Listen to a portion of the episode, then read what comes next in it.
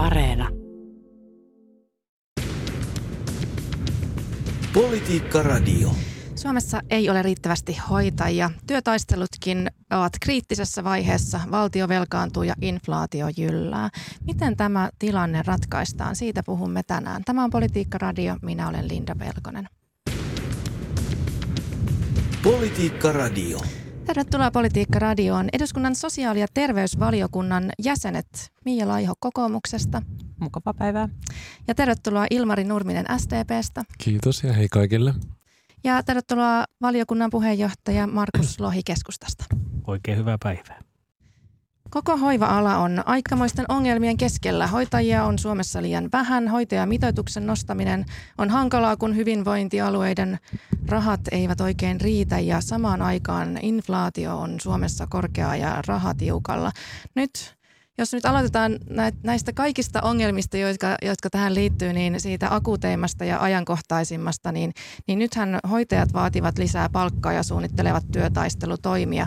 Hallitus sorvaa potilasturvallisuuslakia, jonka olisi tarkoitus taata potilasturvallisuus sosiaali- ja terveydenhuollossa lakosta huolimatta, niin, niin, niin. mitäs tässä nyt oikein sitten pitäisi tehdä, Miia Laiho?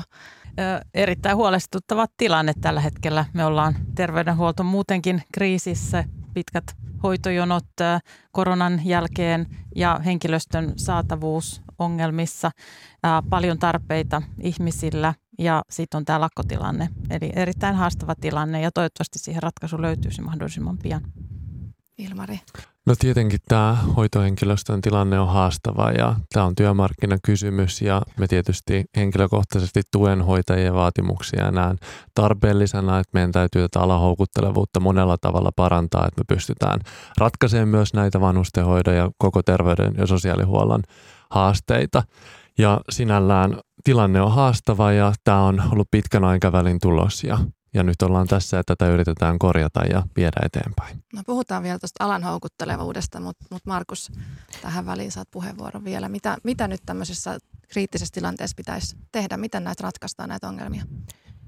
No meillähän on kolmenlainen haaste nyt. Ensinnäkin tämä työmarkkinatilanne on auki toiveissa olemme kaikki varmasti, että siihen saataisiin mahdollisimman pian ratkaisu, joka tyydyttäisi kaikkia osapuolia ja olisi omia houkuttelevaa hoitoalalle myös nuoria.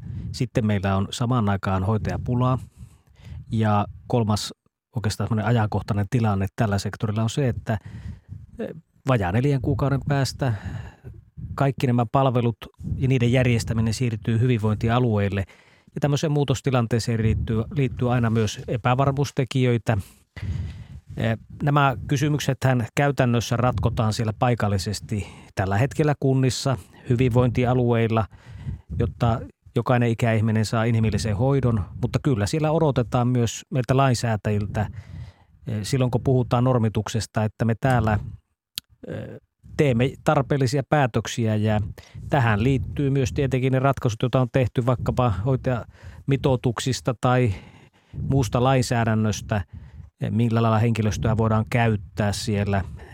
Nämä ovat meidän edessä tänä syksynä ihan väistämättä, emme niitä pakoon pääse. Niin tässähän on nyt pöydän ääressä te, jotka olette sitä sote-uudistustakin sorvanneet tässä vuosien mittaan ja saanut sen maaliin, niin siellä valiokunnassahan te olette sitä tehnyt, joten paljon tietoa tässä pöydässä. Mutta nyt tosiaan tästä lakko-oikeudesta on paljon puhuttu. Siis työtaisteluoikeus ja lakko-oikeus on kuitenkin, ne on, ne on kuitenkin aika tärkeitä asioita. Ja nyt sitten tämä uusi laki, niin, niin Tehy, Tehy ja Super ovat kritisoineet, että tämä puuttuisi heidän lakko-oikeuteensa. Eilenhän perhe- ja peruspalveluministeri Aki Lindeen kertoi, että tästä laista on saavutettu poliittinen sopu ja, ja Vasemmistoliiton eduskuntaryhmä kertoi kuitenkin pian sen jälkeen, että se, että se ei kannata tätä esitystä potilasturvallisuuslaista nykymuodossa. Siis Vasemmistoliitto ei halua, että lakia käytetään tämän lakko-oikeuden murtamiseen niin tota, kuitenkin kun tätä esiteltiin sunnuntaina hoitajajärjestöille, niin se on saanut oikeastaan voisi sanoa, että täystyrmäyksen. Hoitajien ammattiliitot Super ja Tehy totesivat, että laki veisi pohjan ihan laillisiltakin lakoilta. Niin missä tämän lain kanssa nyt oikein mennään? Koska se on valmis, Markus? Me odotamme, että valtioneuvosto käsittelee tämän hallituksen esityksen tänään – kello 18 ja sen jälkeen se annetaan eduskunnalle.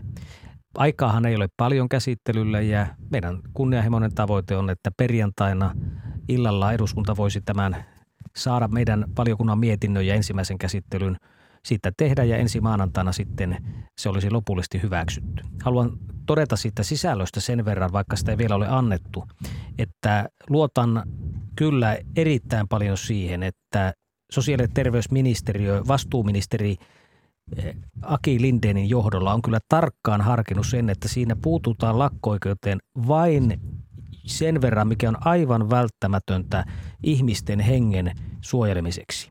Eli ei ole tarkoitus päättäjillä puuttua varsinaisesti lakko-oikeuteen, vaan päätehtävä meillä on huolehtia lainsäädännön kautta, että silloin jos tehohoito suljetaan kokonaan yliopistosairaaloista, niin, niin sehän tarkoittaisi, että siellä on, on todennäköisesti tulee ihmisuhreja. Ja tätä me emme halua ja me puututaan vaan sen verran, että kun on välttämätöntä. Koskaan Suomessa ei ole ollut sellaista terveydenhuollon lakkoa, että ei olisi suojelutyötä annettu tehohoitoon. Nyt sellainen uhka on päällä ja siksi jo vastuulliset päättäjät joutuvat reagoimaan. Ilmari. Joo, itsekin ajattelen niin, että tämähän on tulossa meille valiokunnan käsittelyyn ja me ollaan tässä nyt alustavasti katsottu jo etenemistä tämän lain suhteen ja tässä lakko-oikeus itsessään on suvereeni ja siitä tulee pitää kiinni ja työntekijöillä on siihen täysi oikeus. Tässä kyseisessä tapauksessa niin haaste on se, että tämä kohdistuu nimenomaan tehohoidon yksiköihin. Ja näihin tehohoidon yksiköihin ei ole edes annettu tätä suojelutyötä, niin viranomaiset ja meidän ministerikin ää, on saanut semmoisen tiedon, että tässä on välitön ihmishenkien niin kuin vaara. Ja tässä tilanteessa, kun puhutaan lakko-oikeudesta, niin mun mielestä se ei saisi kohdistua sillä tavalla, että siinä voi syntyä ihmishenkiä. Ja kuten Markuskin tässä toi esille, niin yleensä lakkotilanteissa pitää huolehtia tästä suojelutyöstä ja sitä kautta näistä kirjoittamattomista pelisäännöistä ja se tekee tästä tilanteesta erittäin vaikeaa.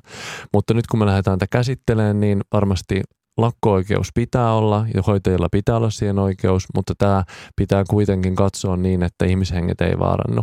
Haluan vielä sanoa, että automaattisesti vaikka tämä laki, millainen tuleekin, niin tulisi hyväksyttyä, niin sitähän ei sovelleta heti, vaan työnantajalla on velvollisuus käyttää kaikki muut ää, mahdollisuudet saada sinne henkilöstöä ennen kuin tätä lakia voisi säätää.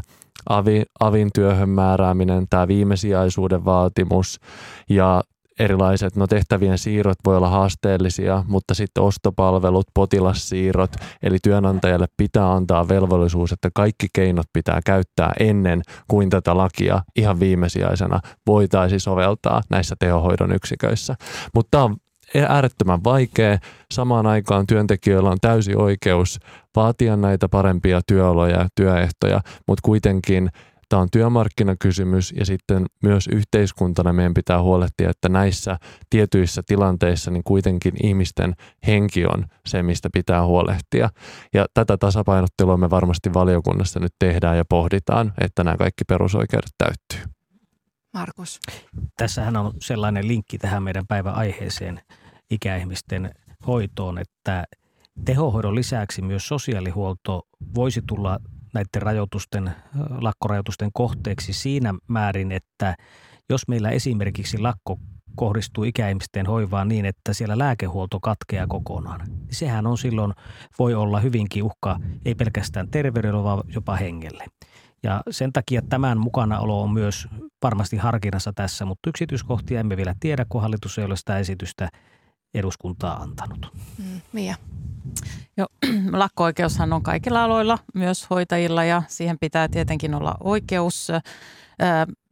Mutta itse näen tämän niin kuin suojelutyön tarpeen arvioinnin, se on niin kuin oleellisessa osassa. Kaikissa lakoissa, mitä aikaisemmin on ollut, niin suojelutyötä on annettu kiireellisiin niihin välttämättömiin tehtäviin ja näin pitää jatkossakin olla. Eli kyllä se on niin kuin meidän – vas, on vastuullista ja se on meidän tehtävä suojella ihmisten terveyttä ja henkeä ja myös näin lääkärinä ää, vahvasti tietenkin sen kannalla, että ei me voida tehdä sellaista, mikä olisi ää, vaaraksi ihmisen hengelle ja terveydelle ja kyllähän siitä valtiokin viime kädessä on vastuussa.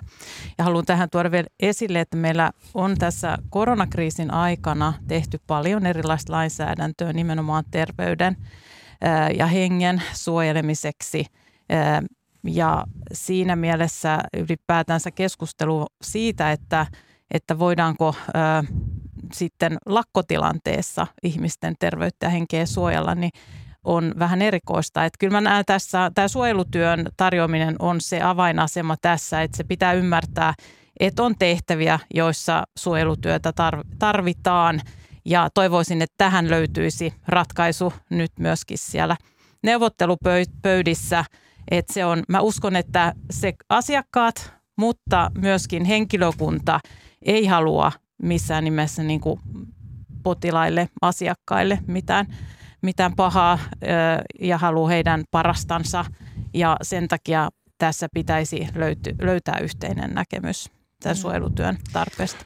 Joo, mun mielestä on hyvä ja tärkeä keskustelu, koska tällaista ei ole aikaisemmin ollut. Että tämähän ei liity pelkästään hoitajiin, jos tätä katsoo laajemmin. Että voisi miettiä, että nyt meillä on tämä energiakriisi ja muuta, ja jos sanottaisiin, että katkaistaisiin kaikki vaikka sähkö- ja vedenjakelu ja muuta, niin siitähän voisi aiheutua myös haittaa.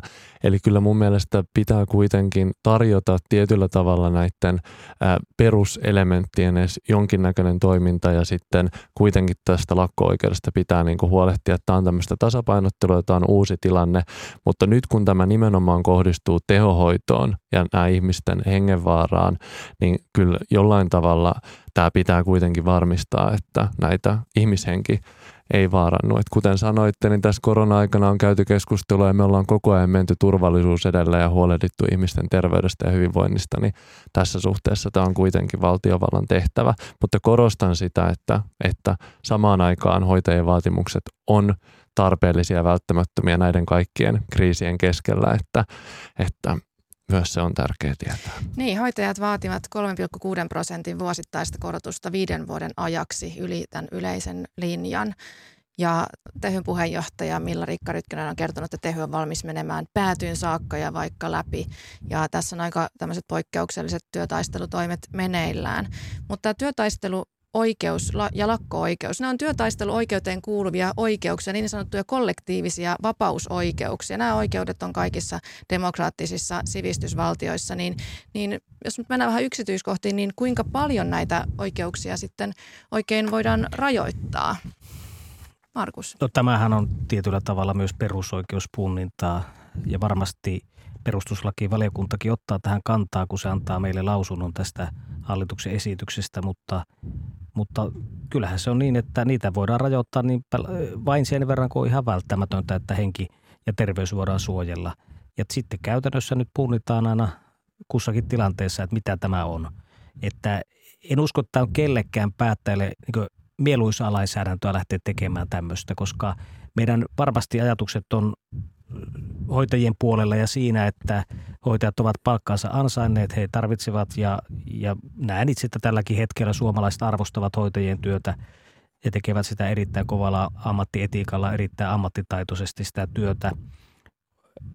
En lähde näihin yksityiskohtiin ottaa kantaa, kun työmarkkinaneuvottelut on kesken, mutta toivon vilpittömästi, että tätäkään lakia tarvitsisi soveltaa, vaan – työnantaja- ja työntekijäjärjestöt löytäisivät sitä ennen ratkaisun, jolla saadaan polku ja sellainen eh, palkkakehityspolku myös hoitajille, että he kokevat, että se ratkaisee tämän ongelman.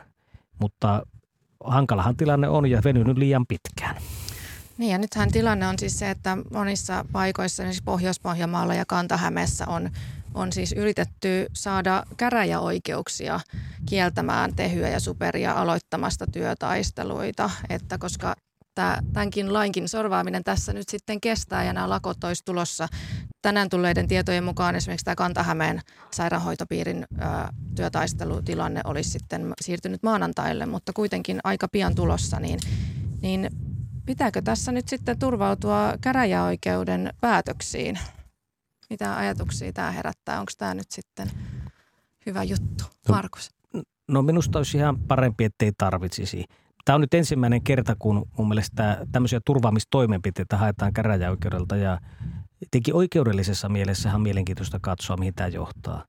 Mutta en pidä tätä hyvänä kehityksenä. Minusta olisi parempi, että lakoista voitaisiin ja työtaistelutoimenpiteet mitoittaa niin työsuojelun osalta, ettei tarvisi oikeutta käydä eikä tarvisi erikseen säätää tämmöisiä lakeja.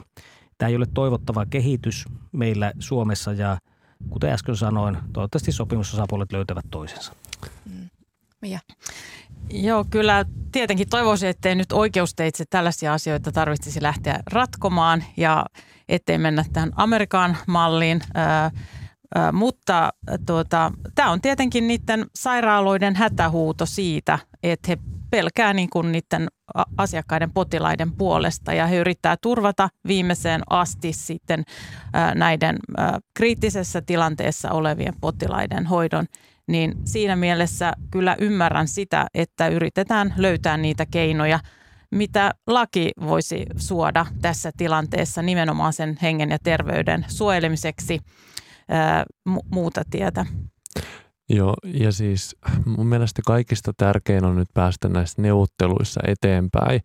Ja jollain tavalla mun mielestä työnantajapuoli on ollut aika passiivinen, mitä itse on tässä seurannut, että kyllä nyt niin kuin tarvittaisi vastaan tulla ja tarvittaisi sovinnon ja ratkaisun niin kuin avaimia, koska nyt tämä eskaloituu tämä tilanne koko ajan. Nämä kaikki lainsäädäntökeinot ja muut, niin nämä on viimesijaisia, että kyllä nyt niin kuin painetta, painetta etenkin sinne työnantajapuolelle, että nämä pitää nyt ratkaista ja sopia.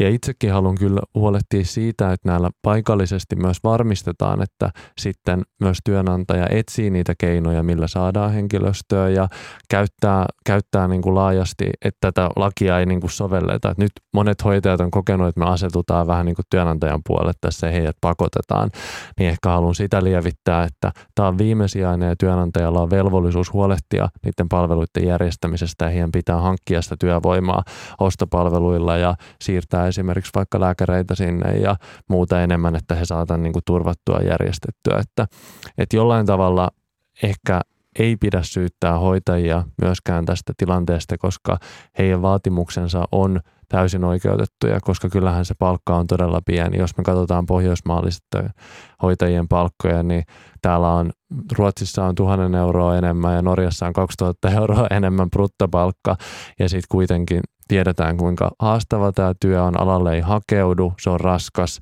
Meillähän on näitä hoitajamitutusta ja muuta, josta varmaan tänään keskustellaan. Että kyllä niin kuin jostain päästä tätä on pakko lähteä ratkaiseen ja kyllä niin kuin jollain tavalla tähän palkkaankin nyt pitää saada korjausta, että tämä tilanne ratkeaa. Politiikka Radio. Täällä Politiikka-radiossa pohditaan nyt tätä sairaanhoidon ja hoivan tilannetta, joka on aikamoisessa saanko käyttää kliseistä sanaa, umpisolmussa on vaikea tilanne. Täällä sosiaali- ja terveysvaliokunnan jäsenet pohtimassa tätä ongelmaa. Mia Laiho kokoomuksesta, Ilmari Nurminen SDPstä, Markus Lohi keskustasta ja minä olen Linda Pelkonen.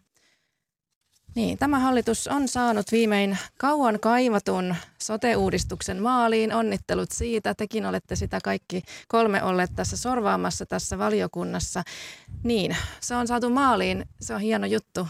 Mutta sote-uudistuksen myötä siis kun vastuu nyt sitten jo, jo muutaman kuukauden päästä tuossa tammikuussa 2023 alusta lähtien, niin vastuu näistä terveyspalveluiden järjestämisestä siirtyy kunnilta hyvinvointialueille. Niin tämä ei ole ihan kuitenkaan ongelmaton tämä tilanne siinä mielessä, että että raha on hyvin niukassa. Yle teki pari viikkoa sitten selvityksen, jonka mukaan hyvinvointialueet tarvitsevat noin 1,5 miljardia euroa lisää rahaa. Mistä nämä rahat otetaan? Ilmari? No ennen kaikkea on tärkeää, että me ollaan saatu näitä rakenteellisia uudistuksia eteenpäin, koska tämä nykyinen järjestelmä, mikä oli kuntaperusteinen sairaanhoitopiirit, tämä olisi ollut vain jatkuvien kuristamisten tie ja monet hallitukset on yrittänyt tätä uudistusta. Ja nyt me ollaan tehty tämä rakenteellinen uudistus ja meillä, me ollaan kaikki itse asiassa myös hyvinvointialueella päättäjinä, niin mehän ollaan tehty nyt paljon valmistautumista tähän vuodenvaihteeseen ja meillä on paljon uusia ideoita, innovatiivisia ratkaisuja, miten hoitoon pääsyä parannetaan. Meillä on hoitotakuu tukemassa sitä. Meillä on uusia ajatuksia, miten vanhuspalvelut hoidetaan, omaishoidon harmonisointi alueella ja muuta. Että paljon hyvää tekemisen tahtoa on. Ja kuten sanon, niin entinen rakenne olisi ollut kuristusten tie. Tilanne ei ole nytkään helppo, mutta näillä rakenteellisilla uudistuksilla meillä on niin kuin tavoite nyt parempi, paremmat palvelut ja selkeämmät hoitoketjut ja tämä ihmisten eriarvoistumisen kehityksen pysäyttäminen. Että kyllä mä niin kuin näen, että paljon on ongelmia, paljon on vielä ratkaistavana ja tämä rahoitus on varmasti yksi, mitä pitää seurata ja tarvittaessa tehdä korjausliikkeitäkin, mutta että kyllä niin kuin nyt se pohja on tämä ja tällä me voidaan rakentaa niin kuin parempia palveluja kuin nykyiset. Mia. Kyllähän Suomen terveydenhuolto on tällä hetkellä ennennäkemättömässä kriisissä. Aikaisemmin ei ole tällaista tilannetta ollut. Et meillä on merkittävä hoitovelka Meillä puuttuu hoitajia ja lääkäreitä ja muuta henkilökuntaa ja samaan aikaan meillä on ollaan tekemässä tällaista massiivista hallintouudistusta, jossa nämä rakenteet laitetaan uusiksi ja kun ihmiset tarvitsisivat siis palveluita, niin nyt sitä rahaa laitetaan sinne hallintoon.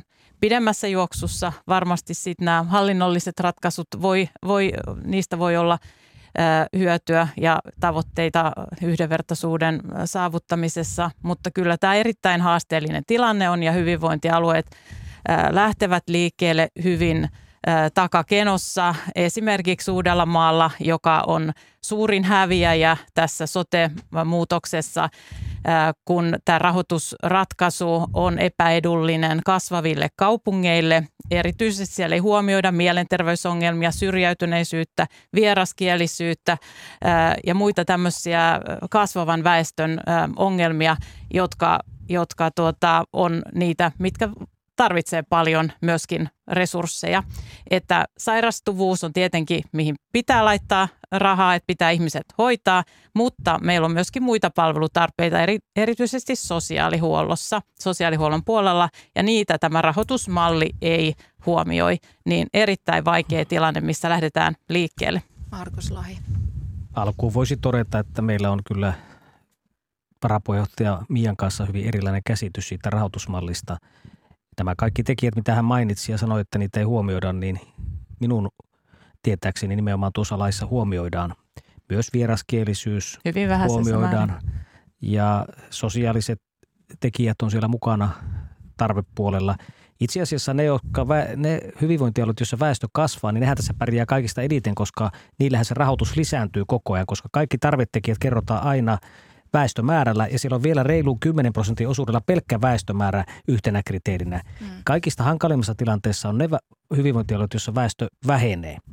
Mutta siitäkin olen eri mieltä, että tämä olisi pelkkä hallintouudistus. Itse asiassa tärkeimpi juttu käytännössä toteuttaa on sosiaali- ja terveyspalveluiden rakenneuudistus, siis miten palvelut tuotetaan. Ja olen siitä erittäin huolissani, että jos nyt vaan jätetään tämä hallintouudistuksiksi hyvinvointialueella, niin mehän epäonnistumme tässä. Koska tämä uudistus toteutetaan käytännössä siellä kentällä, lainsäädäntö luo puitteet, jokainen hyvinvointialue sen itse toteuttaa. Ja nyt pitäisi kiinnittää tämän muutoksen keskellä, kaikkien haasteidenkin keskellä huomiota siihen, että ne tavoitteet, mitä tällä sote-uudistuksella on lähdetty hakemaan, että ne toteutetaan myös käytännössä. Niin, että pystytään ihmistä kokonaisvaltaisemmin palvelemaan, kun saman johdon alla on sosiaalipalvelut, vaikka ikäihmisten asumispalvelut ja terveyspalvelut. Ja saman aikaan pitää huolehtia siitä, että me pystytään ottamaan yksityiset palveluntuottajat siihen mukaan, jotta saadaan tehokkuutta.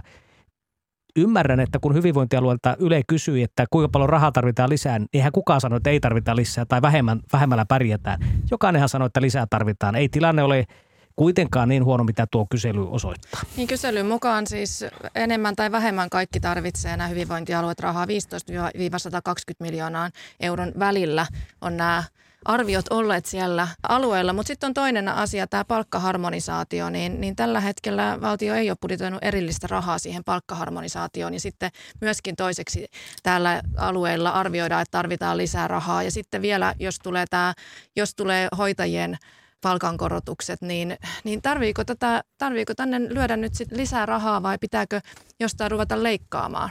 Miten tämä ratkaistaan, Ilmari? No, kuten Markuskin sanoi, niin kyllä varmasti kaikki alueet tarvii lisää rahaa niin kuin he haluavat, mutta kyllä mä näen, että tämä rahoitus on rakennettu niin hyvin kuin tällä hetkellä meidän kaikki tieto on, että siellähän on valtava määrä erilaisia tarveperusteita. Siellä on sairastavuutta, siellä on ikärakennetta, siellä on hyvin paljon huomioitu ja hyvin tarkasti, että se rahoitus kohdistuu mahdollisimman oikeudenmukaisesti alueille. Mutta totta kai nyt kun me seurataan tätä, niin meidän on valmiutta myös tehdä muutoksia, kun me saadaan lisää tietoa ja informaatiota. Mutta kyllä mä näen, että nyt kun me tehdään palvelut uudella tavalla ja me uudistetaan rakenteita, niin kyllä me pystytään tekemään myös asioita tehokkaammin ja meidän täytyy saada myös sitä kautta niin kuin säästöjä ja näiden kustannusten kasvua niin taitettua. Ja sen takia tämä koko uudistus on tehty. Ja totta kai myös tämä palkkojen harmonisointi, niin tämä on myös tärkeä ja oikeudenmukaisuuskysymys, että, että samasta työstä saa saman palkan ja siihen pitää sitten työnantaja myös valmistautua ja että. Niin. Ja sitten vielä tähän päälle tulee tämä hoitajamitoitus, 0,7 hoitajamitoitus, vaikka sitä nyt sitten on puhuttu, että siirretäänkö sitä eteenpäin, kun sitä ei pystytä no- nostamaan. Markus. No, haluat semmoisen kommentin vielä tuohon äskeiseen rahan tarpeeseen, että vierailin perjantai ja lauantain Pohjois-Karjalassa ja tapasin hyvinvointialueen sekä luottamushenkilö että virkamiesjohtoa. Ja minua ilahdutti se, että vaikka on kyseessä maakunta, joka tosiasiassa ei saa, niin kuin muut maakunnat, eh, samalla lailla ihan täyttä tarveperusteista rahoitusta, kun siellä on olemassa nämä leikkurit siirtymäajan jälkeen. Heillä oli kuitenkin pohjimmiltaan sellainen asenne, että me muuten pärjätään täällä. Me muuten pärjätään täällä. Ja se oli oikea asenne. Se ilahdutti ja se oli ihan aito myönteinen asenne. Tekemisen meininki silti, vaikka on mm. maakunta tai hyvinvointialue, jossa on paljon myös sairastavuutta. No niin, oppositio vielä. Niin, ja. niin tässä on se ongelma, että, että tällä hallituskaudella ei ole tehty mitään tämän terveydenhuollon kriisin parantamiseksi, henkilöstön saatavuuden parantamiseksi tai potilaiden hoidon parantamiseksi, sen palveluketjun parantamiseksi. Ja sen takia kokoomus on tänään jättämässä välikysymystä tästä asiasta. Eli tässä on esimerkiksi tämä hoitajamitoitus on menty ojasta allikkoon ja tämä oli hyvin nähtävissä jo, että meidän pitäisi vanhuspalvelulaki kokonaisuutena uudistaa niin, että meidän kaikkien vanhusten tarpeet tulee huomioitua ja myös terveydenhuollon mm. muut tarpeet. Ja rahoitus on tietenkin myös ollut riittämätöntä, mutta sanotaan tässä vielä puheenjohtaja, valiokunnan puheenjohtaja Lohelle, että kyllähän tässä alueet on hyvin erilaisessa asemassa, mistä he lähtee liikkeelle. Että on eri asia lähteä semmoiselta alueet, missä monta kuntaa yhdistyy, eikä ole mitään kuntayhtymää tai sairaanhoitopiiriä siellä alla. Mutta aivan lyhyt vastaus.